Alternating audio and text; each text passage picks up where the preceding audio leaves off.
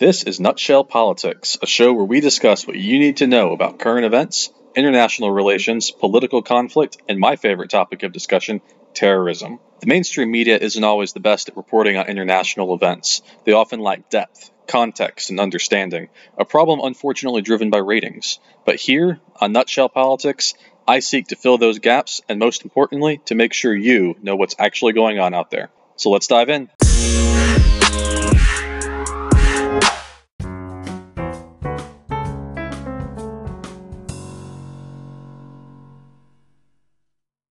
Remember, remember the 5th of November, the gunpowder treason and plot. I know of no reason why the gunpowder treason should ever be forgot. That's right, today is the 5th of November, and that means here on Nutshell Politics, we're going to do a special episode about November 5th. I'm your charming host, Justin Kinney. Thanks so much for tuning in and listening today. Now, this isn't really international relations, so this episode might be in kind of a different vein than a lot of episodes on this podcast. But with November the 5th falling on a typical episode release day on a Monday, I thought it was appropriate to kind of touch on what the gunpowder plot was and why people still remember it today. So let's dive in. The gunpowder plot took place in England uh, back in the 1600s, the early 1600s, actually, it was 1605.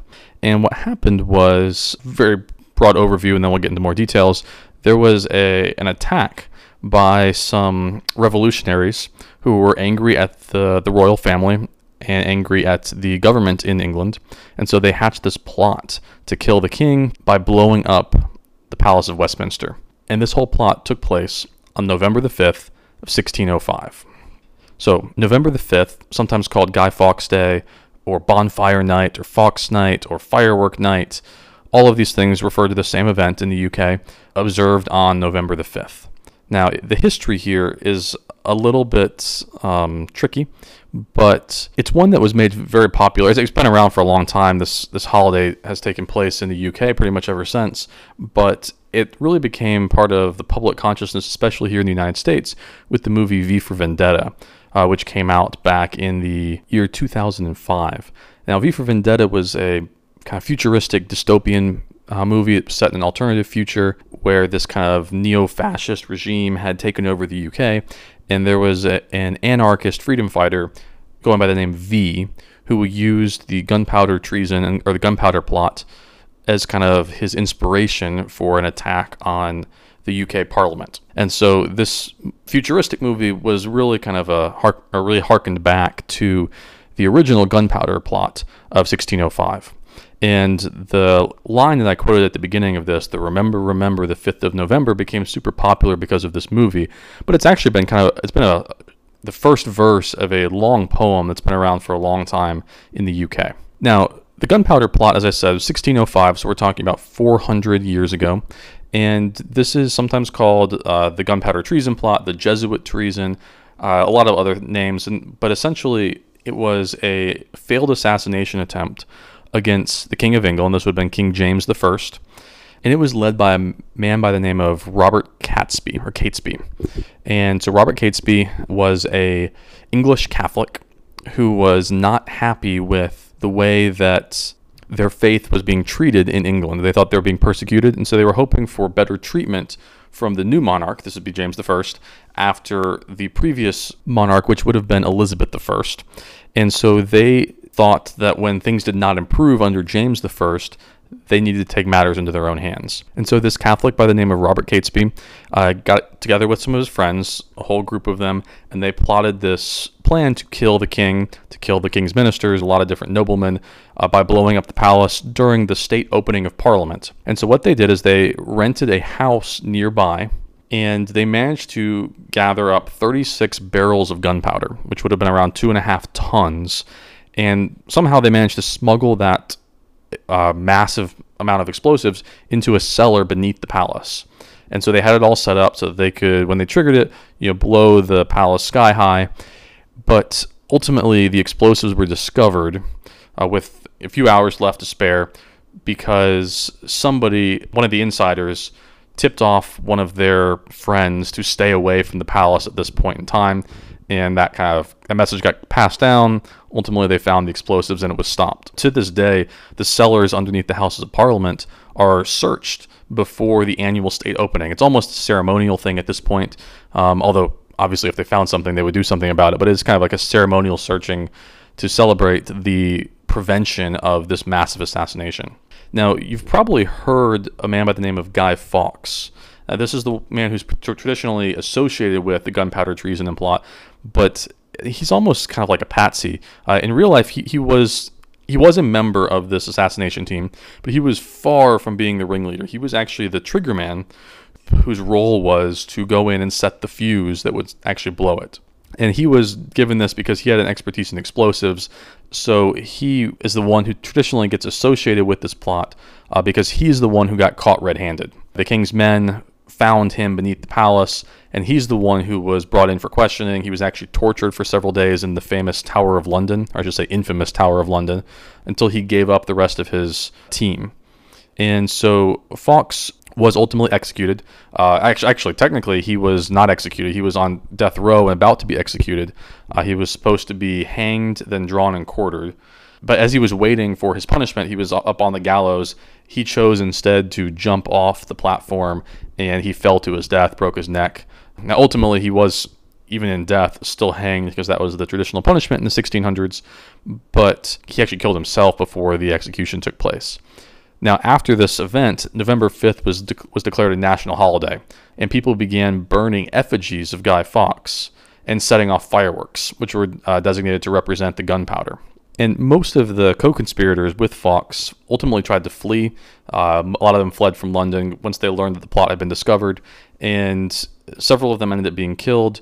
Uh, I think eight of the survivors were executed, and Catesby was actually shot and killed in kind of a, a standoff with police. But ultimately, this became a pretty big political deal in the country uh, because the thwarting of the gunpowder plot was ultimately celebrated for many, many years afterwards with special sermons, uh, other big public events. They, you know, they rang church bells. They uh, turned, they set big bonfires, and actually has kind of evolved into what's called uh, Bonfire Night now. And so, Bonfire Night today is a kind of major uh, English state commemoration but it was it's often seen as being kind of a focus of very anti-Catholic sentiment. It was carries very strong Protestant religious overtones, and so especially in these early years of the celebration, a lot of the Puritans in this area, their sermons around Guy Fawkes Night or Bonfire Night were often about the dangers of the Pope and this led to the burning of effigies, which would have included the Pope at, at, the time, but also, especially Guy Fawkes became kind of the focus of this event. Now, in the 1850s or so, there was a lot of attitudes that kind of changed, and the anti Catholic rhetoric that was out there for the first 250 years or so of this really became toned down, became much more of like a, a, bonfire night with fireworks, and the violence and the riots that kind of built up around this really became obsolete and it really becomes much more like a, a social commemoration nowadays. But this leads to some questions about why the religious element became such a big deal around Guy Fawkes and uh, Robert Catesby and this whole gunpowder plot. Why was it so religious in nature? And this gets into some of the history of the religion of England at this time. In the early to mid 1500s, when Henry VIII, King Henry VIII, the famous Henry VIII, took control of the English church from Rome. This kicked off many, many decades of religious tension across all of England, across the whole UK, because there were uh, a lot of English Catholics who were in the society, but they were kind of the minority in a regime, a ruling leader that was increasingly Protestant and especially newly separate too. They had split from from Rome and so this divide or this chasm between the Catholics and the Protestants really continued to grow throughout the 1500s. And King Henry VIII's daughter, Elizabeth I, responds to this by introducing what's called the Elizabethan religious settlement, which basically says that anybody who's appointed to any sort of church office or public office has to swear allegiance to the monarch, to the king or queen, as being the head of both church and state. And the fines and, re- and penalties for this were very severe. Uh, if you did it once, you massive fines. Multiple times, you actually could be imprisoned and even executed. And so Catholicism across England became very, very marginalized. And this chasm continued to grow between the, the Protestants and the Catholics. Now, a lot of Catholics did still continue to practice their faith, a lot more in secret, though. And as the line of succession was passed down from Queen Elizabeth to James, who I mentioned was the, the king during the gunpowder plot, it's thought that it, things were going to really tone back down because his attitude towards Catholics was seen as much more moderate, uh, even to the point of being potentially tolerant of, of Catholics. But a lot of these beliefs about what would potentially happen ultimately kind of became naught. Uh, there really weren't any signs once he took power that he was going to move to end any sort of persecution of the Catholics. And so a lot of members, of, actually members of the clergy, decided they need to start taking matters into their own hands on this. And so we started to see multiple plots against James, against the royal family, take place. And so the, there's actually quite a few people, maybe even some well-known ones in here. There was something called the Bye plot, actually led by two priests, William Watson and William Clark. Their goal was to actually kidnap James uh, and hold him until he agreed to become more tolerant. Then there was Sir Walter Raleigh. You may have actually heard of him. His, his name is where we get Raleigh, North Carolina from.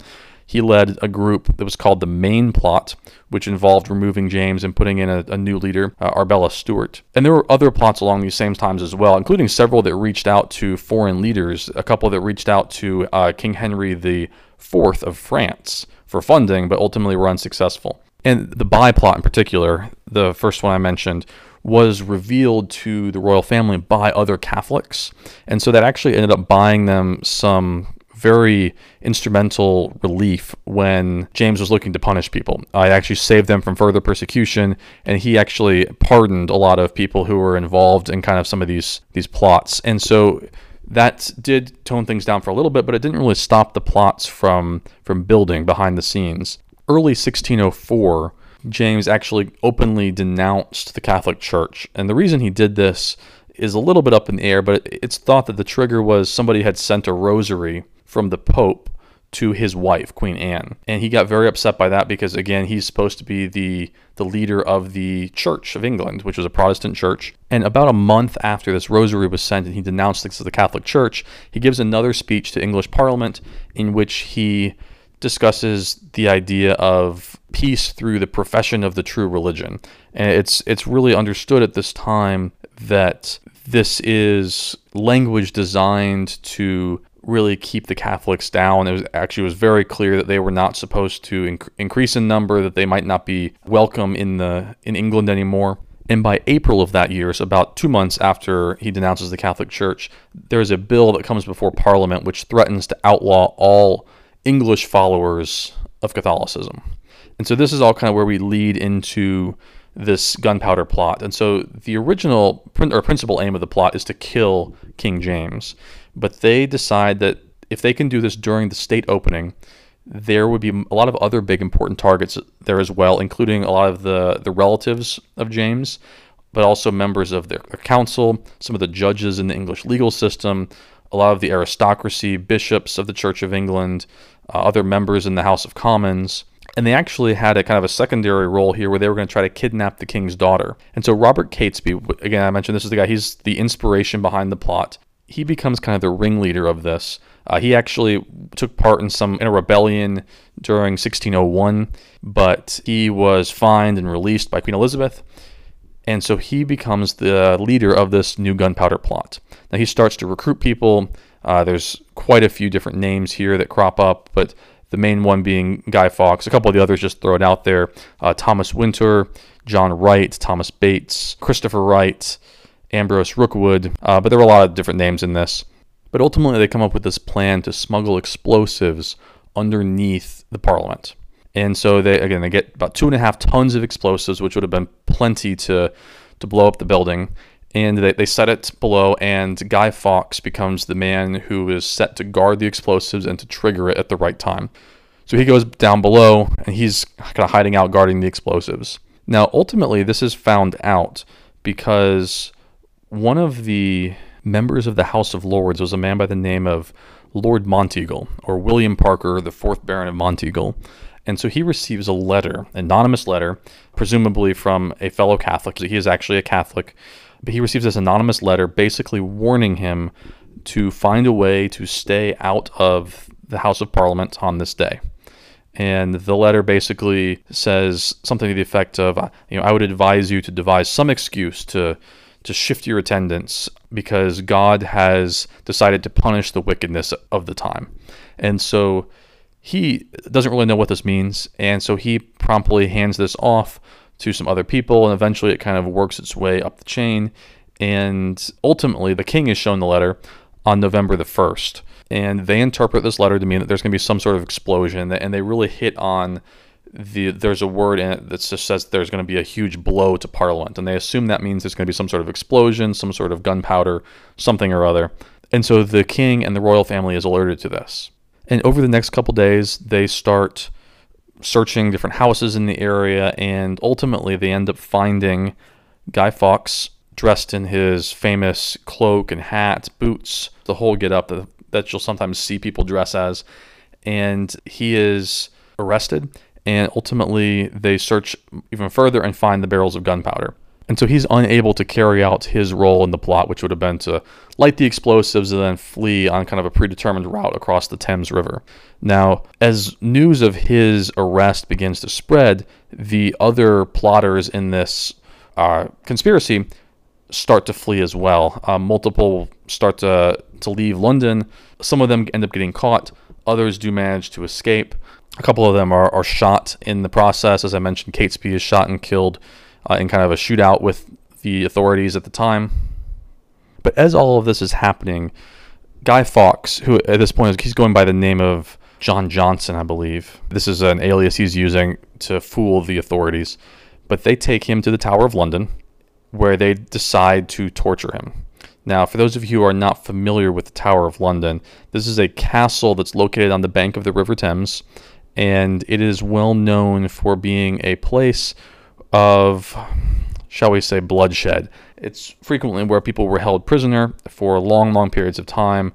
And there were at least seven people that we know of that were executed here, including, by the way, Anne Boleyn, who was one of the wives of King Henry VIII, and she was beheaded in the 1500s for treason. Now, over time, the legend of the Tower of London has probably grown beyond what it actually was. In a lot of popular fiction, it's you know depicted as having like a torture chamber and a lot of other different types of just brutal history that's probably not as true as it is. But we do know quite a few people were executed in the tower, and then there's quite a few more who were executed on like the the hill just to the north of the castle as well. So there's a lot of history of bloodshed associated with this particular tower, and over the years that has spawned a lot of myths around ghosts that they believe haunt it, including uh, Lady Jane Grey, many princes, and so this is the place that John Johnson or Guy Fawkes is taken. Now, the use of torture at the time was actually forbidden, uh, except by some sort of royal decree. But it's quite thought that he probably was tortured anyway, uh, especially, probably, most likely, I should say, on the rack, which, if you're not familiar with, is the a pretty horrific torture instrument that's designed to like stretch the body and break joints and that sort of thing. And it's ultimately under this torture that he is broken. He confesses on November the 7th, uh, a couple different times actually, and he basically gives up his co conspirators. Now, the fact that he managed to survive this without telling anything for two days does allow some of his uh, co conspirators to escape, but a lot of them do end up getting caught and arrested as well. Uh, Thomas Winter was shot, John Wright ends up getting shot, Catesby, Percy were also killed. And this entire plot goes down in history in England as being a major uh, success story by the government. And so it ends up being celebrated throughout the years. Today, it's be- kind of become what's called Bonfire Night, or Guy Fawkes Night, or Firework Night. And this is an annual commemoration, takes place primarily in the UK, although you do see elements of it uh, in other places in the world. And it includes all kinds of things, song and dance. Uh, a lot of times they'll sing that poem that I said, the little ditty of don't you know remember remember the 5th of november. Uh, so you'll see that played out a fair amount as well. And probably of biggest note there are massive bonfires that get set all across the uk fireworks set and it's kind of a, a chance for them to not, not only do things like sip hot chocolate uh, eat hot dogs but to kind of celebrate this failed assassination attempt or the stymieing of this assassination. And you'll frequently see these Guy Fawkes masks pop up as well. It's what was used in the V for Vendetta movie. It made him very, very popular for things like Halloween. But it's basically been his face, which is kind of very distinctive with a huge mustache, has been adopted into a mask frequently used by anti capitalists around the world. And sometimes you'll see it used in some of these celebrations, sometimes it's just a Halloween costume, but it has this kind of connotation of being very anti capitalist, and it's used by a lot of these kind of rebel groups now as well. But over time, some sort of a strange thing has happened here where Guy Fawkes, despite being essentially a treasonous traitor who tried to blow up and kill you know, dozens and dozens of people, still has kind of a, a mythical element to him where you'll see him frequently talked about almost like a martyr. Uh, in fact, there was a poll conducted by the BBC back in the early 2000s that named Guy Fawkes as the 30th greatest Briton ever. And this was actually before the V for Vendetta movie came out, which popularized him again. And so there is still this little bit of a, a herodom or martyrdom element to him, but still traditionally he is kind of used almost like a punchline in some of these these bonfire acts. They sometimes will make straw effigies, call them you know guys, and throw them on the bonfire. And actually, originally the the term guy itself, well, today is just used very generally to refer to a man. For a long time, that that word was actually used in a very derogatory sense. They would use the word guy to reference somebody who they thought was very ugly or repulsive, and it all comes from this Guy Fawkes uh, individual. But to this day, the gunpowder plot and Guy Fawkes is a really difficult subject to discuss and tackle uh, in the UK in particular, but also kind of worldwide because it has a lot of religious connotations and religious divides. And there's this element of terrorism or terrorist violence against the state that really lies at the core of what this was. I mean, it's seen as a Catholic plot against Protestants, and so it spurred a lot of anti-Catholicism uh, back, especially when in the early years. But even to this day, you sometimes see a little bit of it here and there.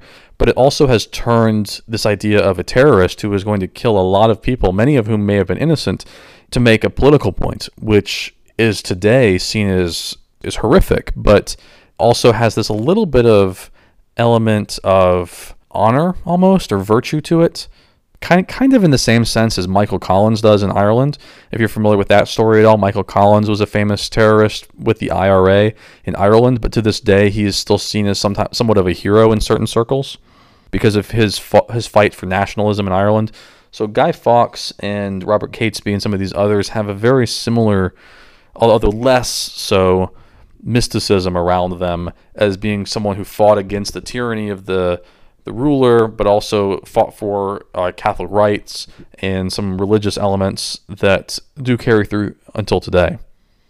And partly because the UK was so prolific at spreading to other communities around the world with colonies and that sort of thing, we've seen this Gunpowder Treason Day, the celebration, exported to many other countries. And we see it somewhere in Australia, we see it in New Zealand, Canada, a lot of the Caribbean islands, pretty much anywhere where you would consider it the part of the British Commonwealth, the Commonwealth of Nations.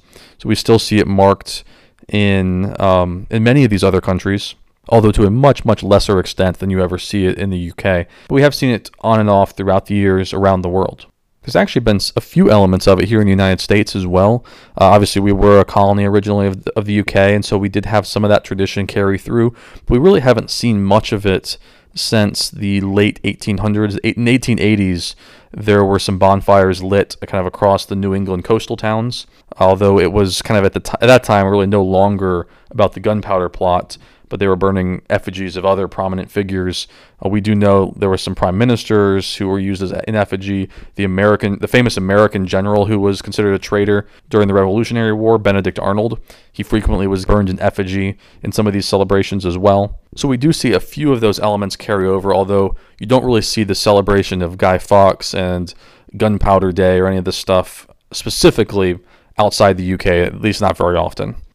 But if you're listening to this podcast on November 5th, you may see stories out there about things taking place across the UK. Guy Fawkes Day is celebrated across Great Britain every year on November 5th with huge bonfires, fireworks, burning effigies, ultimately celebrating as kind of a day of public thanksgiving, you know, in a sense of giving thanks for his his failure to blow up Parliament and his failure to take down the British rule and the British government. And so, if you're watching the news today or this week, hopefully you know a little bit more about why these bonfires are taking place and what their real purpose is and kind of the history behind it. But with that, we're going to go ahead and close things out. Thanks so much for tuning in and listening to this episode of Nutshell Politics.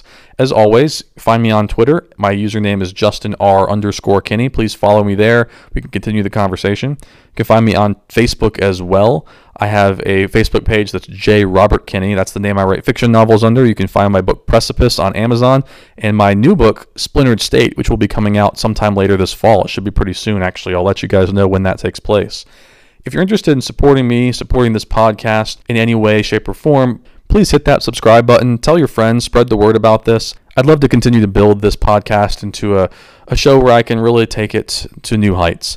And if you're interested in supporting the podcast in other ways or advertising on the podcast, please contact me directly. I'd be happy to talk with you more about that possibility. Or you can find my Patreon account online as well. But with that, we're going to go ahead and close things out. Thanks so much for tuning in and listening. And until next time, this is Nutshell Politics. My name is Justin Kinney, and I am out in three, two, one.